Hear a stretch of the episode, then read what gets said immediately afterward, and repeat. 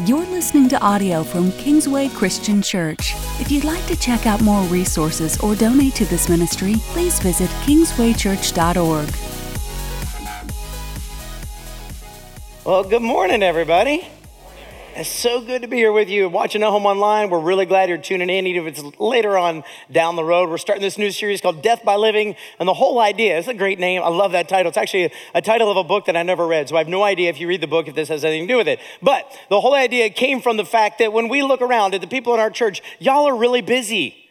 And on Facebook this past week, I think it was yesterday, I actually put out the question, how busy are you? And how stressed are you? And what blew me away is how many of you were really, really busy, but not really, really stressed. And I thought, man, that's praise God. Because usually there's a connection between those two things in our lives. But it's summer and it's nice weather, and we want to make sure we soak in every possible moment that summer has to offer. And so we are. We're very, very, very, very, very busy, right? So we're dying a little bit as we give a little bit of ourselves away. I don't know about any of you, but we've had sickness going through our family. And so yesterday, I'm sitting on the couch, and my boys are coming up to me and they're saying, Daddy, Daddy, will you come outside and play with us? And I said, No. Go outside and play with your brothers. That's why your mother and I had more than one. your dad is tired. It's been a long week, it's been a long couple weeks. I'm busy and I'm stressed and I'm tired. And they went outside and I fell asleep on the couch. And then they came inside fighting, and that was the end of the story, right? So the point is, we go hard, we go fast, and we live, live, live, live, live. And then one day, right, you get a phone call. This happened to us a few months ago with my father in law. He was diagnosed with a very specific type of leukemia. And uh, his doctor looked at him and said, I'm not an expert in this. But this is very bad news. Tom, you don't have a lot of time. You need to go see a specialist, but you need to start getting things in order. Sure enough, he went and saw a specialist, and the specialist started to talk to him about look, there's no expiration date on the bottom of your foot. We're going to attack this. And by God's grace, he's responding to it. But I sat in his house. We went down. Uh, I was actually on a retreat in Tennessee, a spiritual retreat. And uh, I left that retreat. I rented a car one way and I drove from Tennessee to Kentucky. And, uh, and I met my family in Kentucky as we came from different directions. And I remember sitting in, in the family room that night, and my father in law is processing and he's talking about Man, I always imagined that I would retire and I'd have time to play on the playground with the grandkids. I always imagined I'd take them to a baseball game. I'd always imagined that I would get to do this and get to do that and get to do this. And he's looking back over his life, and this is a good man. And he's reflecting, and it's heavy and it's serious. And I'm thinking, one day I'm going to be sitting in that chair. One day I'm going to be there. And I don't want to get to that place and be able to say, I always thought I would fill in the blank. Instead, I want to be able to say, I'm so glad. I'm so glad I did. It brings up a great question. Have you ever imagined what the epilogue to your life will say? You ever thought about that? This is not the eulogy. A eulogy is where we just look back at your life and did they accomplish all they meant to accomplish and were they good or were they not? We tell stories. Hopefully, most of them are good and funny. An epilogue is a very unique thing. Actually, an epilogue is a section or a speech at the end of a book or a play that serves as a comment on or a conclusion to what's actually happened. It's a little snippet of something that says, in the story, here we are, later in the future, and this is what's happened. Sometimes it's a segue into like a new book or a sequel or something else coming up, but it's supposed to tie the future together with the past because those two things, I don't know if you know this, are directly connected. What you do today will be directly reflected in the epilogue of your life. Anybody in here read Harry Potter? Let me see, hands. Okay, how many of you watched the movies instead? That's what I'm talking about. Those are my people. All right. Harry Potter is famous because at the end of it all, after this whatever like journey, there's a small epilogue, and it talks to gets 19 years in the future, and Harry Potter has uh, kids, and it, what it reveals to you, what it shows to you, is in the future, all the pain, all the suffering of Harry's life was worth it in the end. So, those of you who read it, you know what I'm talking about. How many of you have read the books, uh, The Hunger Games? How many of you watch the movies? All right, those are my people. God bless you. In the Hunger Games books, there's a really short epilogue. It literally says this The questions are just beginning. The arenas have been completely destroyed, the memorials built. There are no more Hunger Games. But they teach about them at school, and the girl knows we played a role in them. the boy will know in a few years. How can I tell them about that world without frightening them to death? And again, in this one little paragraph, they've told you in the future, the games are over. Okay, we answered that question. In the future, we built memorials to those who had a part in bringing down the games. Some of you are like, what's a Hunger Game? I don't know how to tell you what a Hunger Game is. It'll kind of trip you out. It's an amazing movie that'll give you nightmares. So check it out. And um, everybody's killing everybody for food. It's great. Anyway, um, and now everybody's hangry because I said food. So, and in the future, they're trying to, they're wrestling with this new reality. The games are gone, but this new world. And how do we tell people and what's going on? So I decided I would try to take a crack at my own epilogue. Here's kind of how it sounded. Ready? Matt's kids grew up to be great men. And the Lord blessed them abundantly out of his faithfulness to his servant, Matt. Now Matt throws footballs to David and renovates heavenly homes with Peter. I like, I like home renovation, right? Like, I have a terrible arm. In heaven, I imagine myself to be the next Tom Brady. Oh, wait, we're an idiot. Peyton Manning, sorry. That was on purpose, I'm not gonna lie. There is no Ohio State quarterback I could reference for you. Like, Craig Krenzel. Anyway, all right, football fans know what I'm talking about. Did you know this? Did you know that God wrote an epilogue to your life? Did you know that? So if you're a Christian in here and you love God in the name of Jesus Christ, God actually penned an epilogue to your life. It's actually the last chapter in the last book of the Bible. If you have a Bible and you want to open it, you can actually look in there. You can actually open our paper Bibles that are maybe in front of you or, or underneath you, depending on where you're sitting. And you can actually see right there in Revelation chapter 21, in almost every English translation, it'll actually say epilogue. Fascinating, isn't it? Because the epilogue looks to the future and tells us what happens next as it connects our future to our past, or actually our future to our present. What we're doing today. Now, if you were to back up from that epilogue point in Revelation 21, you would actually see what I believe is really the beginning of the epilogue because it's looking forward to the future. And here's literally what it says in Revelation chapter 21, verse 5. It says this Then the angel showed me the river of the water of life. It was as clear as crystal flowing from the throne of God and of the Lamb down the middle of the great street of the city. And on each side of the river stood the tree of life, bearing 12 crops of fruit, yielding its fruit every month. And the leaves of the tree for the healing of the nations. No longer will there be any curse. The throne of God and of the Lamb will be in the city, and his servants will serve him. They'll see his face, and his name will be on their foreheads, and there will be no more night.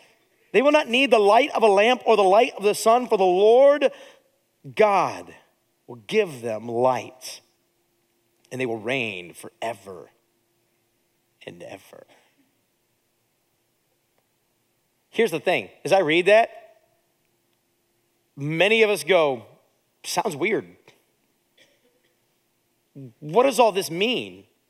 And while I don't have time to go into a sermon series on the book of Revelation, the book of Revelation is highly metaphoric. And almost everything in the book attaches itself to something else earlier in the book. So I don't know if you know this. So, little Bible 101 for you. Ready? The Bible begins with the book of Genesis. It's the very first book, the book of beginnings. It makes sense. And then it tells us the story of God as he interacted in history through the Hebrew people and what God was doing to bring about the Messiah who was bringing people to himself. The Messiah's name is Jesus. And so the book of Revelation has all of these connections back to Genesis and Exodus and Deuteronomy and Leviticus and Matthew and Mark and Luke and Acts and Daniel and all these things it's connecting to. And if you don't know those things, you read and go, I kind of get it, it's kind of weird. That's basically what happens, right? But if I were to walk through this, and I could spend an hour on this little paragraph alone, I won't. But as you look through it, there are really important pieces that jump out at us. Like there's a tree of life reference. That tree of life is referenced in Genesis chapters 1 and 2 and 3. And when God created first and he made a garden and he placed Adam and Eve, the first of creation that were humans, in the garden, there's two trees there that are really important. One is the tree that God said, do not eat of its fruit, and the other is the tree of life. And whatever the tree of life is, we have no idea. It only appears one other time in the Bible, and it's in the book of Proverbs, as it tells us that wisdom is like a tree of life. And the whole idea here is when we walk in a right relationship with God, everything in life goes good, and there's no curse upon the land. Adam and Eve sinning and rebelling against God and then handing down that rebellion to where now we have rebelled against God. The, the world is cursed. We live in a battlefield, a spiritual battlefield, and we take part in it every day. It's where people in El Paso are getting shot in a Walmart. Or if you heard this in Dayton, Ohio this morning, we live in a battlefield. Have you ever noticed we can make medicine, for those of you who work at Eli Lilly, we make medicine out of things on the earth, and those medicines are so good for us, but they don't quite get the job done all the way. For those of you who know or have fought or have a loved one who fought cancer, it's like we can keep it at bay for a while.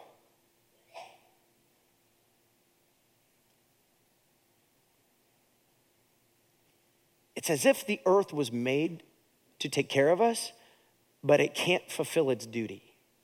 That's actually the way Paul describes it in Romans chapter 8 when he talks about how the earth is suffering pains because the earth wants to do more for us, but it can't. It's being restrained by our rebellion against God. So, what Revelation 21 is saying, at the end of it all, at the end of your story, God is bringing everything back to the garden, back to paradise, back to the way it was intended to be. But it's going to be even better the next time around because this time there won't even be a sun. But does that mean literally there's no sun? I don't know. I'll tell you when I get there. Some of you will get there before me, so maybe you can tell me. But therein lies the problem. I don't know. What I do know is if you go all the way back to Genesis chapter 1, before the sun is even created, we've got things like vegetation and other things. And you go, how can you have vegetation without the sun? Well, it's because God was the light for all of creation. Revelation is connecting the future to the past. Are you with me? And the meaning of it is more important than the word itself because the meaning is this in your future, the throne of God will be the center of everything. And flowing out of the throne of God will be everything you need to be healed for today and to have a removal of all evil and pain for tomorrow. Your needs will literally be met by the presence of God Himself. You won't even need the sun because you'll have Him. Why is that important? Because heaven isn't just a place waiting for us to arrive. Heaven is right here, right now. Don't misunderstand. You're going to die. The good news, you're going to die and you will go to be with God in a very real way. But for those of us who have placed our faith in God through Jesus Christ, we are already a part of heaven in a very real way.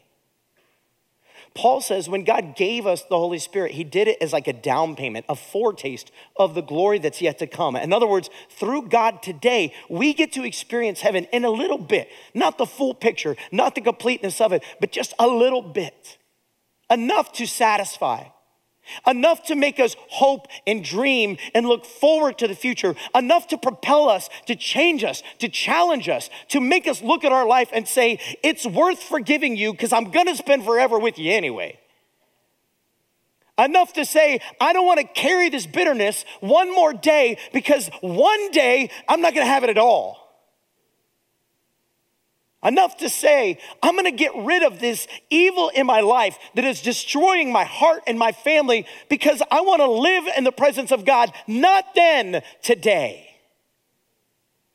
Today. Today.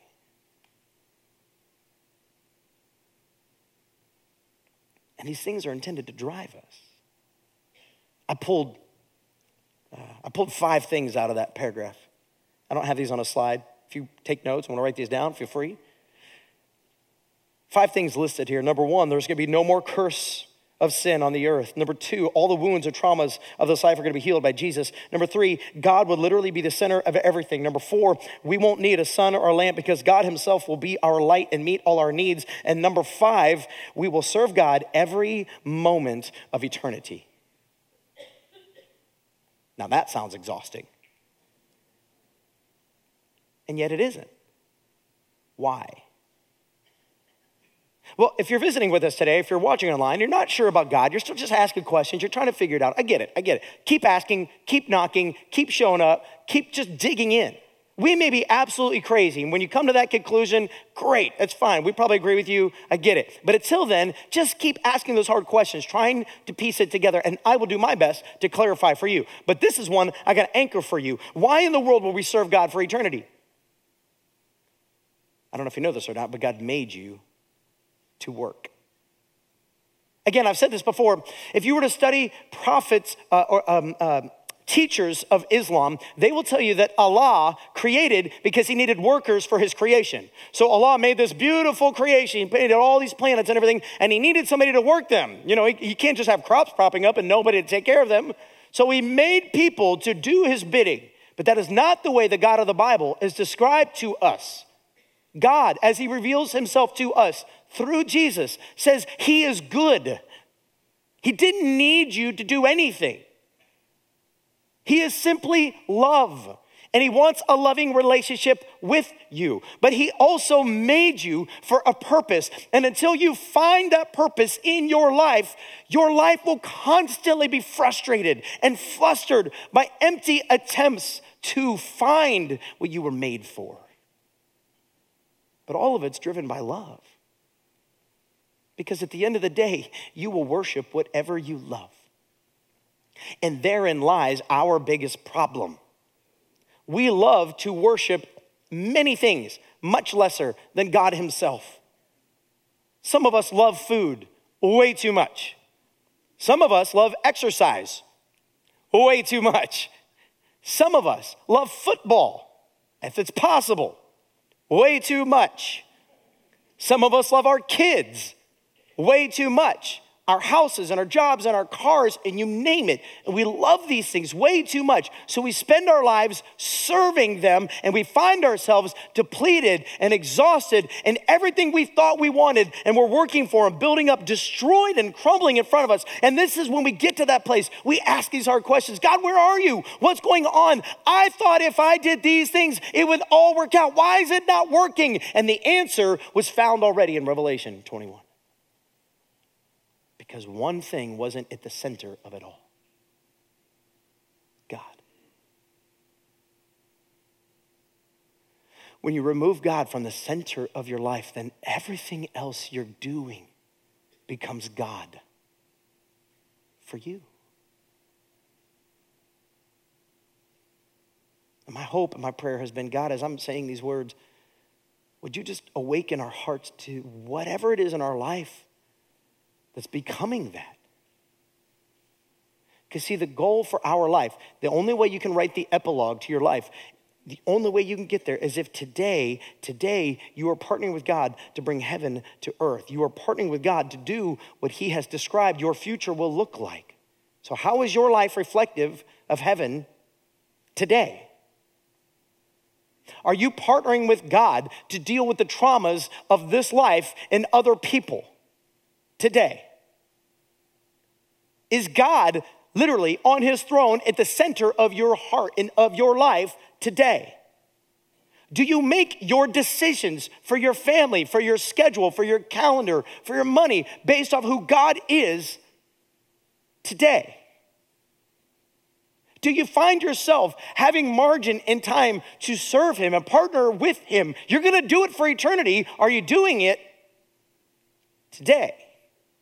Because remember, the epilogue is only working, it's only beneficial if it's reflective of what you're doing today. So, then what do I do with all of this? Well, above anything else, we're going to talk through this series about making sure that we rest well and making sure that we play well and making sure that we do certain things well. But before we can do any of those things, we must, must, must anchor our soul to the most important thing, and that is God Himself. In fact, let me just give you a few quick verses. Take a look with me at James chapter 4, verse 5.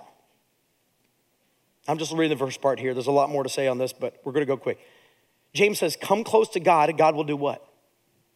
Come close to you.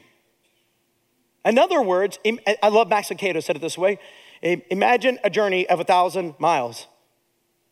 God has taken up 999 of them. He's waiting for you to turn and walk towards Him. And the moment you turn and walk towards Him, He's going to take up the rest of that mile and make up the difference. God is not distant from you. God is near to you, but you need to draw near to him and let him come be central in your life. Matthew chapter 6, verse 33, Jesus says, Seek first God's kingdom and God's righteousness. By the way, he goes on and says, And he'll take care of all of your food and your clothing and all your needs. But put him first above everything else. And then watch what he does when he starts showing off in your life. Mark chapter 12, verse 29, Jesus is asked, What's the most important thing we have to do? Jesus says, The most important thing is this Hear, O Israel, the Lord our God, the Lord is one. So love the Lord your God with all your heart, with all your soul, with all your mind, and with all your strength. Make sure that He gets the best and the first of you. They go, Pastor, if I give God my best and my first, I'm not gonna have anything left for anybody else. No, no. Maybe it's your first time here. I talk about this all the time. When God gets your best and your first, then He gives you what you need for everybody and everything else. It flows from Him to you, through you, to them. This is why Isaiah could say, Those who are in the Lord will run and not grow weary, will walk and not faint. How's that possible? How's it possible to not get worn out? Because I'm simply doing what the Father has asked me to do. It doesn't mean I don't ever need a nap. I'm gonna need a nap today because those kids wouldn't let me nap on the couch yesterday. I'm gonna need a nap today. But I will not be depleted in the Lord because I'm abiding in Him and He's directing my life. Colossians chapter 3 verse 17 Paul writes and whatever you do in word or deed do everything in the name of the Lord Jesus giving thanks to God the Father through him Whatever you do and there's this one part of my job oh, I just can't stand filling out this paperwork you know what I'm talking about Man, I can't stand returning these phone calls to complaining customers. I absolutely cannot stand when my patients try to. I just wish everybody would stop. If I have to change one more diaper, why do the ladies laugh at that one? I mean, I talk to moms all the time. I'm so tired of doing laundry day after day. I'm so tired of dusting day after day. I'm so tired of cooking day after day. Some of you husbands need to step up, but I get it. But when everything you do comes from God being at the center, then everything you do is done in praise of Him. Make sense?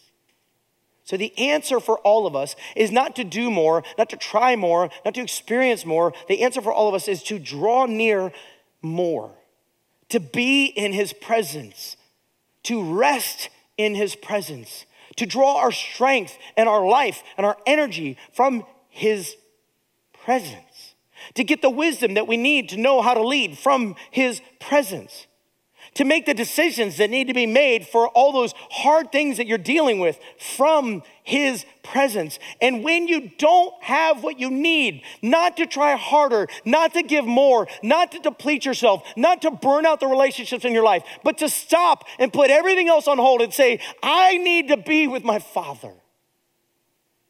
That's why we're told Jesus' regular practice was to wake up while it was still dark and to be with God. Why? Because everybody else was asleep and there were no more distractions.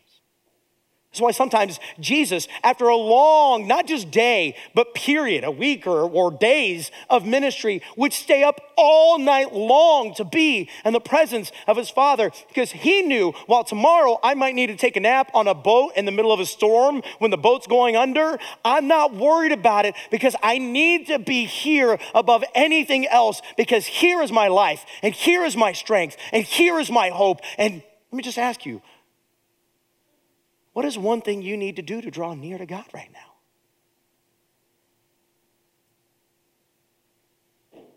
Are you finding what you need for life from Him, or are you trying to manufacture it on your own? Because, like any good manufacturer plant, sooner or later, the parts wear out and it breaks down and you aren't going to have what you need when you need it. What is one thing you need to do? Look, maybe you're new at this thing called God and maybe visiting with us today, and you're even convicted. The Spirit's speaking to you, God's speaking to you right now, and you're going, I know I need to put God center. What do I do next? It's a great question. Might I just suggest one small thing? I recommend you take 15 minutes a day and talk to God. I highly recommend in that talking, you just pull out one book of the Bible. I recommend if you're new at this, you don't know what to do, grab the book of Mark. Just read one chapter. You just pray, God, today, would you reveal your will to me? In Jesus' name, amen. That's it. That's all you got to do. Read one chapter. You can even say, God, I don't know what to do with this, but I'll be back tomorrow. Here's why I'm saying that. My friend Mark Moore, um, who's a pastor at a large church in Arizona, Mark Moore recently wrote a book called Core 52, and I didn't even think about putting the picture up for you, but the goal is to take one verse a day for 52 weeks a year. I think it's a verse every week. I haven't looked at it yet. I don't know, but the goal is to take the most important verses and just drive them into our hearts. But he says this there's a study that was done that showed those who engage with God's word four times a week or more experienced 62% less drunkenness, 59% less use of pornography, 59% less sexual sin, and they gambled 45% less. And he said, This isn't just guilt manipulation, which is what we're told. That's all it is. It's just a crutch. Bible engaged people have better self perceptions, which leads, oh, sorry, which results in healthier relationships. They report 40% less bitterness, 32% less destructive thoughts, 32% less isolation, 30% less loneliness, and an increased ability to forgive by 31%. Bible engagement is the single greatest predictor of spiritual growth. Why? Because you're drawing near to God, and He's drawing near to you. But let me tell you how this is going to go, because um, this is my story, and, and you can help me and tell me if I'm not the only one. I get motivated by messages like this and I get I come up with these great plans. Okay, God, I'm gonna put you first. I'm gonna do this. I'm gonna wake up tomorrow morning at 5 a.m., God, so that we have all this time to spend together. And I'll do great for like two days or three days, four days, maybe a week. But then I have a stressful day or two in a row and I stayed up too late or I watched TV or played on whatever, my iPad too long or whatever it is. And so the next day comes like, well, God, I'm gonna uh, I'm gonna do it in the afternoon. God, I'm gonna get up later tomorrow. And then the next day, I was like, I'm gonna do it before I go to bed, God, because I wanna make sure the last thing on my mind at night. And then I forget, and then I miss a day or two, and then I feel guilty, and I'm like, oh, well, I don't know why God did this anyway. And here's the thing I'm usually giving up the wrong thing to draw near to God so that it doesn't last. So let me ask you this quick question What is one thing you need to stop doing in order to have the margin, have the time to draw near to God? And I'll just suggest to you, it's probably not what you think it is. And that's what we're going to talk about for the next three weeks. What are those other things that we need to hold on to? Because I'll just throw one out there real quick. Sleep is probably not one of them. And if you think you're gonna just go, go, go, go, go, go, go, go, go, until you have nothing left, and then you're gonna wake up early, it is an unsustainable model. God did not build you for that. Oh, yeah, you, but Jesus, you said Jesus stayed up all night. Yep, I did. You're right. And he napped a lot. And his entire life was built around walking in the presence of God. And he didn't have to go in and punch a ticket and come out and live an hourly work schedule. His entire life was different than yours in every way. And if you think you're just going to sacrifice sleep and draw into the presence of God, you're probably missing something. So then, what do you need to stop doing? Well, really, only you can answer that. But if God isn't the center of your life, I want to challenge you right now do something drastic. Don't put a band aid on a gaping wound. Draw near and find what you are looking for in Him. If you come back to the book of Revelation, we actually get to the part where we're actually at the epilogue in your Bible, if you had that open and saw that. Revelation chapter 22, it says this Look, I am coming soon. It's Jesus talking. My reward is with me, and I will give to each person according to what? What they have done.